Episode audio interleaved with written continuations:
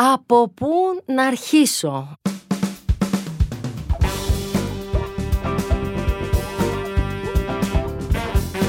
Γεια σας, γεια σας αγαπημένοι και αγαπημένες που ακούτε ετούτο εδώ το podcast του από που να αρχίσω με την Ελιάνα Χρυσικοπούλου. Ελπίζω να είστε πάρα πολύ καλά.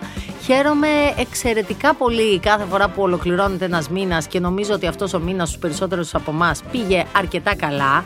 Μιλάω βέβαια έτσι σε συλλογικό γενικό επίπεδο. Δεν μιλάω σε προσωπικό, γιατί σε προσωπικό θέλω να σας πω ότι έρχομαι σε αυτό το μικρόφωνο σήμερα εξαιρετικά προβληματισμένη, διότι συνάντησα κάποιες φίλες τις προηγούμενες μέρες και μου επαναλάβανε τη λέξη που τώρα τελευταία έχει αρχίσει και έχει πολύ περίεργα στα αυτιά μου, η οποία είναι η λέξη νάρκισσος. Και γι' αυτό έχω έρθει να σας μιλήσω σήμερα για το τι τελικά συμβαίνει. Έχουμε γεμίσει νάρκισσους. Είναι η ιδέα μου ή τώρα τελευταία ο νάρκισσος είναι ο νέος τοξικός; Είμαι εδώ για να σας τα πω, οπότε χωρίς να καθυστερήσω άλλο, λέω να αρχίσω. Τα χρόνια που εγώ πρώτο ήρθα σε επαφή με τον όρο νάρκισσος και ναρκισιστής, εκεί στα βαθιά 90s, εννοούσαμε κυρίως όταν το λέγαμε αυτό, αυτόν ο οποίος έχει μια ωρεοπάθεια και έτσι έχει λίγο μια γενική φιλαυτία. Αυτό όταν μεγάλωνα εγώ έτσι στην εφηβεία μου και λίγο αργότερα, αυτό εννοούσαμε όταν λέγαμε ότι κάποιος είναι νάρκισο. Φυσικά οι περισσότεροι από εσάς θα ξέρετε από πού προέρχεται η λέξη. Είναι βεβαίως από την ελληνική μυθολογία, όπου υπήρχε ο νάρκισο, αυτός ο πανέμορφος νέος, ο οποίος τελικά πνίγηκε κοιτώντας το είδωλό του. Ήταν ο άνθρωπος ο οποίος ερωτεύτηκε τον εαυτό του και χαμένος μέσα στη δική του αντανάκλαση στη λίμνη, έχασε και φυσικά τα θέλγητρα της ηχούς, η οποία τον φώναζε και τον φώναζε και τον φώναζε, αλλά αυτό σταμάτησε να την ακούει και γι' αυτό σιγά σιγά η ηχό έγινε αυτό που έχουμε στο μυαλό μας ότι είναι ηχό, κάποιες δηλαδή έτσι σπασμένες συλλαβές που αντιλαλούν. Αυτή ήταν λοιπόν στη μυθολογία ηχό, η οποία λάτρευε τον Άρκισο, αλλά ο Νάρκισος είχε ενδιαφέρον μόνο για τον πανέμορφο εαυτό του. Στο σήμερα όμως, μακριά και από τη μυθολογία και από τα 90s, νομίζω πως πάνω κάτω του λέμε για όλους.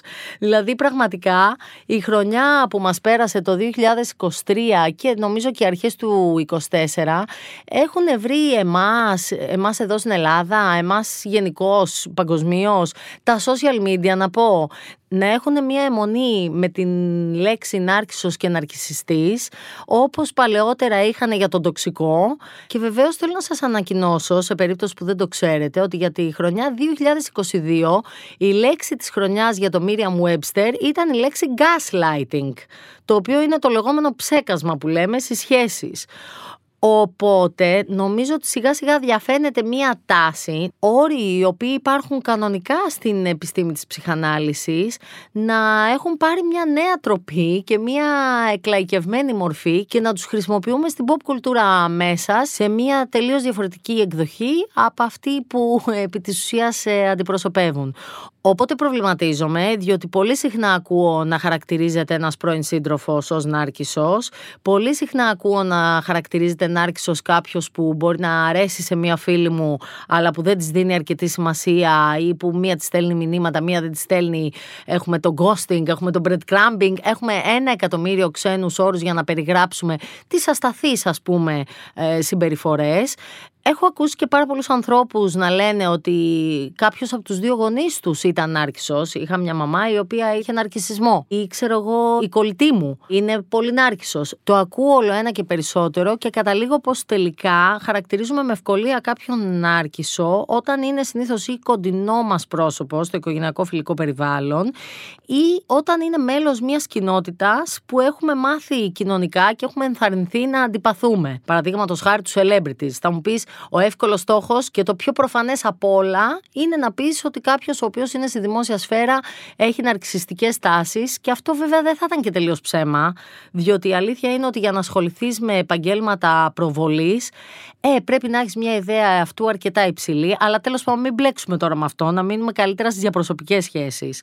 Λοιπόν, φαίνεται να έχουμε επιδημία ναρκισισμού και νομίζω ότι το μέσο μετάδοσης είναι κυρίως φυσικά τα social media, τα οποία ακριβώς προωθούν αυτή την pop ψυχολογία, την ψυχανάλυση για τις μάζες, μέσα από το Instagram, μέσα από τα βιντεάκια στο TikTok, ψυχολογισμοί να το πω έτσι, και διαγνώσεις βεβαίως από τον πάγκο της λαϊκής, διότι κανένας από εμάς δεν είναι γιατρός, κανένας δεν είναι ψυχολόγος. Παρ' όλα αυτά με ευκολία δανειζόμαστε όρους από τα δικά τους τα χωράφια. Απ' την άλλη, διαρωτώ με, πάντα υπήρχαν άτομα που είχαν έτσι κάποιες ναρκισιστικές τάσεις και εγωκεντρικές και αλαζονικές ή όντως οδεύουμε σε έναν δρόμο αυξανόμενου ναρκισισμού διότι είμαστε και στην εποχή που το Άγιο Δισκοπότηρο είναι το self-love που λέμε, δηλαδή η αγάπη αυτού, η αυτοφροντίδα, ο εαυτός στο κέντρο, βγαίνουν όλοι οι συμπαθέστατοι κατά τα άλλα life coaches και λένε δεν χρειάζεσαι κανέναν, το μόνο που χρειάζεσαι είναι να έχεις τα μάτια στην μπάλα και στο στόχο και ο εαυτός μας πάνω απ' όλα και όλα θα πάνε καλά.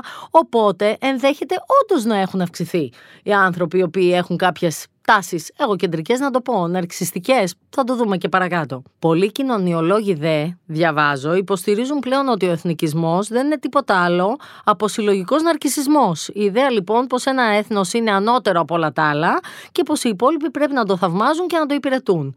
Αυτή είναι πάνω κάτω η κεντρική ιδέα. Αλλά για να μην ξεφύγουμε από αυτό που μας ταλανίζει τώρα εδώ και μας απασχολεί. Ο πρώην σας είναι ναρκιστής. Αυτό θα πάμε να λύσουμε. Ο παθολογικός ναρκισσισμός δεν είναι καινούριο concept, υπάρχει από τον 19ο αιώνα. Βέβαια, ο όρος τότε εφευρέθηκε από τον Χάβελοκ Έλλις, που στη Βικτοριανή εποχή ασχολήθηκε με την ανθρώπινη σεξουαλικότητα και τον χρησιμοποιούσε κυρίως για να περιγράψει άτομα που φαίνονταν να αισθάνονται σεξουαλική έλξη για τον ίδιο τους τον εαυτό. Κάπως δηλαδή σαν μια πραγματική απεικόνηση του μύθου του Νάρκισσου. Το πήρε αργότερα αυτό ο Φρόιντ και το γενίκευσε, αλλά το χρησιμοποιούσε κυρίως για αυτάρκες γυναίκες, για ομοφυλόφιλους άντρες και βασικά για ανθρώπους ανθεκτικούς στην ψυχανάλυση της τότε εποχής.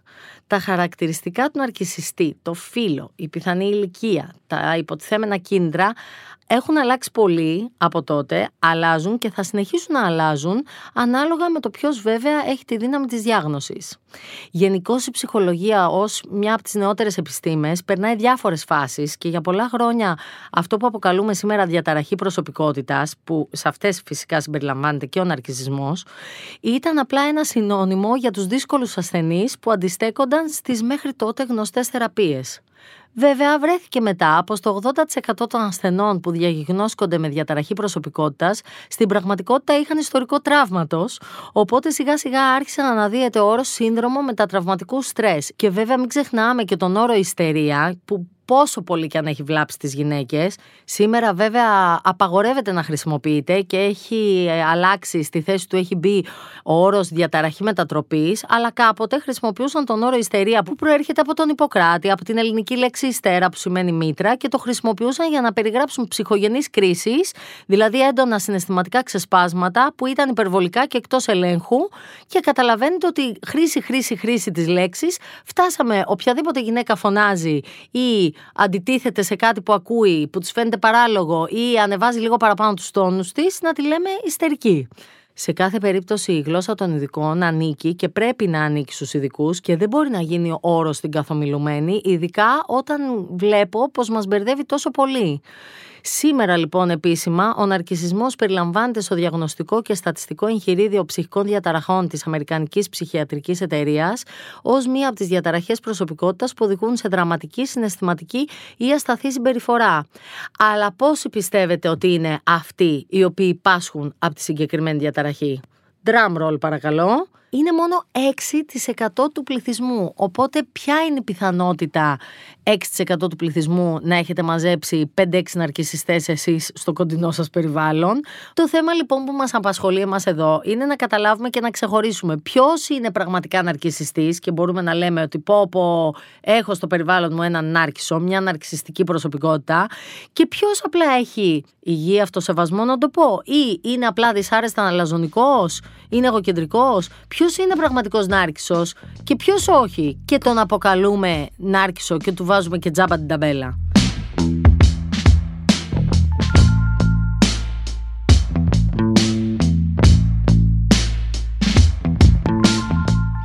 Η λίστα με τα χαρακτηριστικά που πρέπει κάποιος να τικάρει για να χαρακτηριστεί η ναρκιστική προσωπικότητα δημιουργήθηκε το 1979 και δεν έχει αλλάξει και πάρα πολύ μέχρι σήμερα. Κρατήστε σημειώσεις και disclaimer, δεν μοιάζει καθόλου αυτή η λίστα με τις λίστες που βλέπετε να κυκλοφορούν εδώ και εκεί στο TikTok. Γιατί να ξέρετε, τις βλέπω κι εγώ και είναι τελείως διαφορετικές. Αν θέλουμε λοιπόν να μιλάμε για πραγματικό νάρκισο, να ξέρετε ότι ο Νάρκησος, ένα, έχει μεγαλειώδη αίσθηση για τη σημασία του εαυτού του. Νομίζει ότι έχει περαξία, νομίζει ότι έχει ξεχωριστά ταλέντα, απαιτεί να αναγνωριστεί, ακόμα και αν δεν έχει τα αντίστοιχα επιτεύγματα να επιδείξει. 2. Ο Νάρκησος έχει φαντασιώσεις υπέρμετρης επιτυχίας, δόξας, δύναμης, ομορφιάς. Τα φαντασιώνεται αυτά, τα θέλει για τον εαυτό του και τα κυνηγά. 3. Ο Νάρκησος πιστεύει ότι είναι τελείως διαφορετικός από όλους εμάς, πολύ πιο ιδιαίτερος, πολύ πιο ξεχωριστός και ότι οι μόνοι που μπορούν να το καταλάβουν είναι αντίστοιχου υψηλού επίπεδου άτομα που ελπίζει να συναντήσει στο διάβα του. 4. Ο Νάρκισσος απαιτεί να τον θαυμάζεις. Γίνεται κουραστικός με το πόσο πολύ θέλει να αποσπά τον θαυμασμό των άλλων. 5. Ο Νάρκισσος θεωρεί πως δικαιούται ανώτερης μεταχείρισης από όλους τους άλλους και πιστεύει πως έχει κάποια αυτονόητα δικαιώματα. Είναι δηλαδή ο άνθρωπος ο οποίος θα παρακάμψει κάθε ουρά. Είναι ο άνθρωπος που θεωρεί ότι δικαιούται για κάποιο λόγο να έχει ένα προνόμιο σε ένα χώρο μαζί με άλλους ανθρώπους, ότι εκείνος πρέπει, δεν ξέρω, να πάρει το καλύτερο τραπέζι, να πάρει την καλύτερη θέση κλπ. κλπ, κλπ. Καταλάβατε τι εννοώ. 6. Ο Νάρκισσος εκμεταλλεύεται τους άλλους για να πετύχει τους προσωπικούς του στόχους και φιλοδοξίες. 7. Ο Νάρκισσος δεν μπορεί να μπει στα παπούτσια σου με κανέναν τρόπο. Του λείπει η ενσυναίσθηση. Είναι σαν να λέμε δεν έχει το ένζυμο. Όχι, δεν είναι δεν έχει το ένζυμο. Το λέω αυτό χιουμοριστικά, αλλά καταλάβατε τι εννοώ. Είναι ένας άνθρωπος ο οποίος δεν μπορεί να σε συναισθανθεί, δεν μπορεί να καταλάβει ούτε τον πόνο σου, ούτε τη χαρά σου, δεν μπορεί να αισθανθεί κάτι πέρα από τη σφαίρα του εαυτού του. 8. Ο Νάρκισσος είναι ζηλόφθον και επίσης πιστεύει ότι τον φθονούν και όλοι οι υπόλοιποι. Και 9. Ο Νάρκισσος έχει αλαζονική συμπεριφορά και περιφρονεί οτιδήποτε και οποιονδήποτε έξω από εκείνον. Αυτά είναι τα βαριά τυπικά χαρακτηριστικά ενός νάρκισσου. Αυτά δηλαδή είναι που με πάρα πολλά ψυχομετρικά εργαλεία θα κοιτάξει ένας ειδικός για να βγάλει διάγνωση για μια ναρκισιστική προσωπικότητα.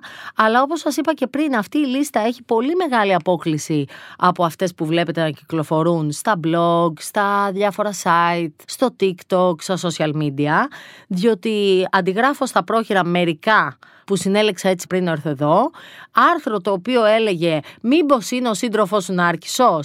Έλεγε, πιστεύει ο σύντροφός σας πως έχει πάντα δίκιο; Χαίρομαι πολύ.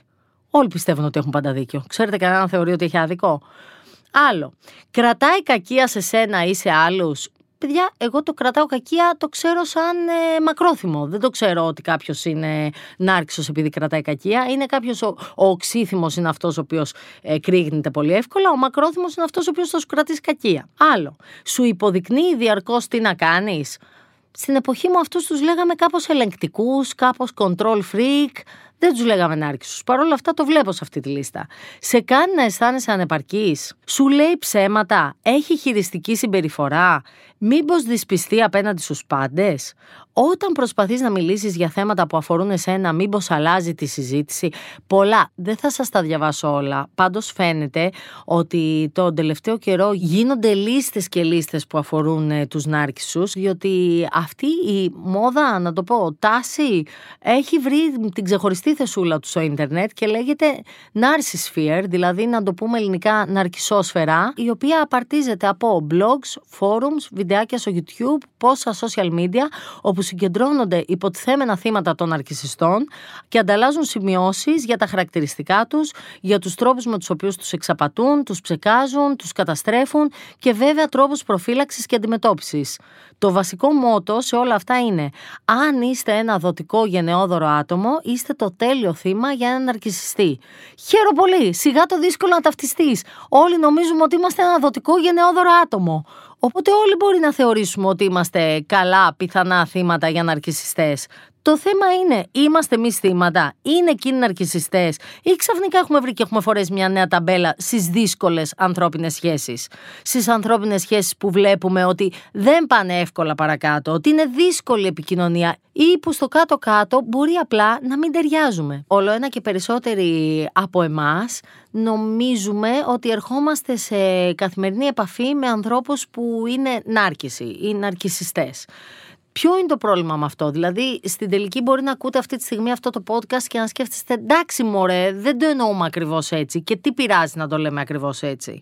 Θα εξηγήσω αμέσως γιατί θεωρώ ότι υπάρχουν κάποια μικρά προβλήματα με αυτό. Το πρώτο είναι ότι γενικώς οι ταμπέλες δεν προάγουν και δεν βοηθούν τις ανθρώπινες σχέσεις το να κατονομάζεις κάποιον και το να του προσδίδεις ένα χαρακτηριστικό είτε το έχει είτε δεν το έχει, αυτομάτως τον απεκδίει από την μοναδικότητά του, τον κάνει αντί να είναι ένα ξεχωριστό άτομο, να είναι ένα αντικείμενο που απλά έχει κοινά χαρακτηριστικά με έναν άλλο άνθρωπο αντικείμενο. Δηλαδή ουσιαστικά σταματάς να ασχολείσαι με τον συγκεκριμένο άνθρωπο που έχεις απέναντί σου και τον αντιμετωπίζεις σαν εκπρόσωπο μιας συγκεκριμένης συνομοταξία ανθρώπων. Αυτό από μόνο του δεν βοηθάει. Το δεύτερο είναι ότι όλοι αυτοί και όλες αυτές που νομίζουν ότι έχουν πέσει θύμα ενός ναρκισιστή επηρεάζονται όντως πάρα πολύ διαβάζοντας όλο ένα και περισσότερους ψυχολογισμούς που λέω κι εγώ, γιατί δεν βοηθάει και ο αλγόριθμος. Ο αλγόριθμος, άμα δεις ένα τέτοιο βιντεάκι και το δεις μέχρι τέλους, την επόμενη φορά που θα ανοίξει το κινητό σου θα σου πετάξει άλλο ένα τέτοιο και μετά άλλο ένα τέτοιο και ξαφνικά αισθάνεσαι ότι είσαι παγιδευμένη σε μια κατάσταση και σε μια σχέση με έναν ναρκισιστή. Ξεκινάς να προσέχεις τη δική σου συμπεριφορά, γιατί φυσικά αυτά τα βίντεο έχουν και το τι να κάνεις για να το αντιμετωπίσεις. Οπότε προσαρμόζεις τις δικές σου συμπεριφορές όχι πάνω στον άνθρωπο τον οποίο έχεις στο μυαλό σου και στο περιβάλλον σου, αλλά με βάση το προφίλ ενός ανθρώπου στο οποίο νομίζεις ότι ο συγκεκριμένος εμπίπτει. Οπότε τι γίνεται, αρχίζεις να πιστεύεις πως ο σύντροφός είναι ναρκιστή ή η μαμά σου είναι ναρκιστική προσωπικότητα ή το αφεντικό σου είναι ναρκιστική προσωπικότητα. Αρχίζεις να εφαρμόζεις τις τεχνικές που έχεις διαβάσει. Φερρυπίν, τα περισσότερα από αυτά τα βίντεο και αυτά τα άρθρα συμβουλεύουν όταν ο ναρκιστή θα ξεκινήσει ένα καυγά να αποσυρθείς για να προστατευτείς το οποίο εν τέλει σε οδηγεί να έχεις μία καθοδηγούμενη από όλα αυτά που άκουσες και διάβασες συμπεριφορά η οποία μπορεί καθόλου να μην αρμόζει στο συγκεκριμένο άτομο που έχει στη ζωή σου και με το οποίο συνδιαλέγεσαι. Και αυτή η δική σου συμπεριφορά, η δράση αυτή η δική σου, θα φέρει τη δική του παράξενη αντίδραση και γίνεται ένα ολόκληρο κουβάρι και ανοίγει ένας καινούριος κύκλος κακών συμπεριφορών και κακών διαπροσωπικών σχέσεων, διότι δεν είναι αυθεντικές, αλλά σε μικρό ή μεγάλο βαθμό βασίζονται σε αυτό που έμαθες, σε αυτό που άκουσες, σε αυτό που διάβασες και σε αυτό που νομίζεις πως πρέπει να κάνεις. Ο άλλος λόγος για τον οποίο θεωρώ προβληματικό, παρότι φαίνεται ανώδυνο το να χαρακτηρίζουμε ένα άτομο ναρκισιστή, είναι γιατί βλέπω μια μικρή αποποίηση ευθυνών εκεί, κάπως σαν όντως να μπαίνουμε στο ρόλο του θύματος και να θεωρούμε ότι υπάρχει ένας ε, μεγάλος κακός στη ζωή μας που είναι ναρκισιστής και θέλει να μας βλάψει στην πραγματικότητα ξέρετε ότι όλοι είμαστε κακοί στην ιστορία κάποιου. Κανένας δεν είναι μόνο καλός ή μόνο κακός. Τα είπαμε αυτά και στο επεισόδιο μέσα στις γιορτές για το αν τελικά είστε καλός άνθρωπος. Νομίζω ότι δεν υπάρχει αυτός ο ορισμός. Αντιθέτως, αν νομίζετε ότι βρίσκεστε σε μια σχέση είτε είναι επαγγελματική είτε προσωπική η οποία δεν σας είναι ωφέλιμη, σας είναι μάλλον επιβαρυντική ψυχολογικά ή μη χειρότερα σας είναι κακοποιητική έχετε πάντα τη δυνατότητα να φύγετε. Το ξέρετε αυτό, έτσι δεν είναι; Ακόμα όμως και αν νιώθετε ότι δεν έχετε αυτή τη δύναμη, αν είστε σε μια σχέση που τη νιώθετε όντως πραγματικά κακοποιητική, ξέρετε ότι υπάρχουν ειδικοί στους οποίους μπορείτε να απευθυνθείτε για βοήθεια. Και τέλος, θέλω να πω ότι ο λόγος που μου φαίνεται έτσι κάπως επιζήμιο το να χαρακτηρίζονται έτσι οι άνθρωποι επιπόλαια όχι μόνο ναρκισιστές, αλλά και τοξικοί ή όποιον άλλο όρο θέλετε από αυτούς που έτσι έχουμε δανειστεί από την επιστήμη της ψυχανάλυσης. Νομίζω ότι είναι προβληματικό και επικίνδυνο γιατί κάπως βάζει εμάς που χαρακτηρίζουμε τους άλλους σε μία θέση ανώτερη, διότι από εκεί μόνο μπορούμε εμείς να κάνουμε τη διάγνωση. Μια γυναίκα που έχει έναν κακό σύντροφο και ξεκινάει και ψάχνει για τα χαρακτηριστικά του και του φτιάχνει το ψυχολογικό προφίλ, αισθάνεται πως έχει μια πνευματική υπεροχή και μια βαθύτερη κατανόηση της ψυχολογίας του άλλου που ακόμα και ο ίδιος ο άλλος δεν έχει. Αυτό από μόνο του δεν πιστεύετε ότι θα μπορούσε να είναι ένα ναρκισιστικό χαρακτηριστικό; Η εντύπωση δηλαδή ότι εμείς γνωρίζουμε καλύτερα τον άλλο από ό,τι τον γνωρίζει ο ίδιος του εαυτός. Στην πραγματικότητα νομίζω ότι πάνω κάτω όλοι έχουμε κάποια ναρκισιστικά χαρακτηριστικά και δεν το νομίζω μόνο εγώ, συμφωνούν και οι ειδικοί ότι υπάρχει ένα φάσμα ναρκισιστικών χαρακτηριστικών. Κάποιος όντως μπορεί να ανήκει σε αυτό το 6% και να πάσχει από ναρκισιστική διαταραχή και να χρήζει διάγνωσης και θεραπείας αλλά όλοι οι υπόλοιποι μπορεί σε ένα μικρότερο βαθμό να έχουμε κάποια από αυτά τα χαρακτηριστικά τα οποία σε κάποιους ανθρώπους να τα εκδηλώνουμε και σε κάποιους άλλους όχι στο κέντρο και στη βάση αυτού που αποκαλούμε και συζητάμε τόση ώρα και λέμε ότι είναι ο ναρκισισμός βρίσκεται η ανάγκη για προσοχή την οποία μπορεί κανείς να πει ότι δεν την έχει. Θα πρέπει να αναγνωρίσουμε ότι η ανάγκη εκτίμησης και η ανάγκη προσοχής είναι βασική ανάγκη όλων των ανθρώπων Ειδικά όταν μιλάμε για τις ε, σχέσεις τις προσωπικές, τις συντροφικές, οφείλουμε να αναγνωρίσουμε ότι αν εμείς είμαστε αναστατωμένοι γιατί οι δικές μας ανάγκες προσοχής δεν ικανοποιούνται και λέμε «Α, δεν μου δίνει καθόλου προσοχή, είναι μάλλον νάρκισσος», υπάρχει πολύ μεγάλη πιθανότητα το άλλο άτομο από την άλλη πλευρά να είναι επίσης αναστατωμένο γιατί δεν ικανοποιούνται οι δικές του ανάγκες προσοχής. Οπότε στην πραγματικότητα έχουμε απλά δύο ανθρώπους που πιστεύουν ο ένας για τον άλλο ότι είναι και οι δύο ναρκισιστές και ότι είναι και οι δύο εγωπαθείς, όταν στην πραγματικότητα έχουμε μάλλον να κάνουμε με δύο παιδιά που δεν ικανοποιείται η βασική θεμελιώδης ανθρώπινη ανάγκη τους για προσοχή, για αγάπη και για σύνδεση. Το μεγαλύτερο παράπονο των ψυχαναλυτών ζεύγους τα έχει πει και η Έστερ Περέλ, πάρα πολύ διάσημη ψυχαναλήτρια σχέσεων και ζευγαριών. Αλλά μπορώ να προσπογράψω γιατί είχα και εγώ τη δική μου μικρή προσωπική εμπειρία σε θεραπεία ζεύγους. Είναι πως όταν ένα ζευγάρι περνάει το κατάοφλι του συμβούλου γάμου ή του ψυχαναλυτή ζευγαριών, δεν έχουν ίχνος διάθεσης για ενδοσκόπηση. Κανένας δεν θέλει να δει τα δικά του λάθη, τα σημεία στα οποία εκείνος μπορεί να φταίει ή να έχει αδικήσει το σύντροφό του, παρά μόνο κατηγορεί για συμπεριφορές οι οποίες φυσικά φτάνουν στα αυτιά του συντρόφου και οδηγούν σε περαιτέρω αποξένωση κλπ. κλπ.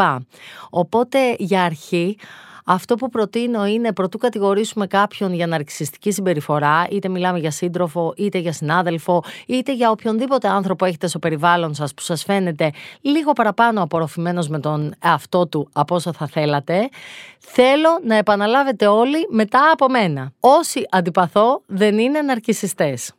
Το να διαφωνεί κάποιος μαζί μου δεν είναι ψέκασμα. Κάθε δυσάρεστη εμπειρία δεν είναι μια τραυματική εμπειρία.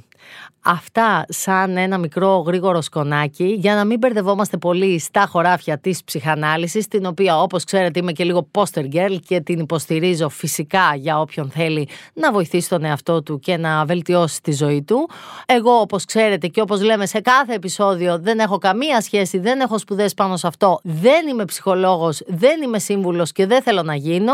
Είμαι απλά κάποια που προβληματίζεται συχνά για τα θέματα των ανθρωπίνων σχέσεων τα οποία θα ήθελα να είναι πιο όμορφα, πιο απλά και να λύνονται με μεγαλύτερη ψυχραιμία.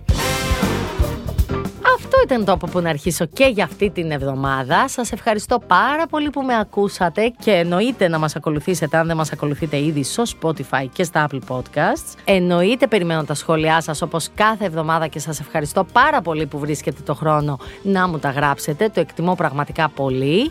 Με βρίσκετε όπως πάντα στο βήμα.gr και στα social media για οτιδήποτε θέλετε να κάνετε για να προτείνετε ένα θέμα, για να διαφωνήσετε με κάτι που ακούσατε, για να συμφωνήσετε με κάτι που ακούσατε. Σε κάθε περίπτωση είναι όλα καλοδεχούμενα. Φυσικά θα σας αφήσω poll στο Spotify, εννοείται σχετικό με το θέμα. Αυτή την εβδομάδα θέλω να μου απαντήσετε. Εσείς πιστεύετε ότι έχετε πολλούς ναρκισιστές στη ζωή σας; Και σε αυτό το σημείο θέλω να ευχαριστήσω το Στέλιο Τριανταφύλου στην ηχοληψία και στην τεχνική επεξεργασία ήχου και την Έλενα Κούση που με βοήθησε πάρα πολύ αυτή την εβδομάδα στην παραγωγή.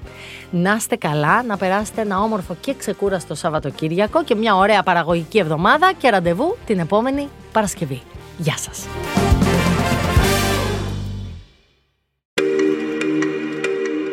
Alter Ego Media. Podcast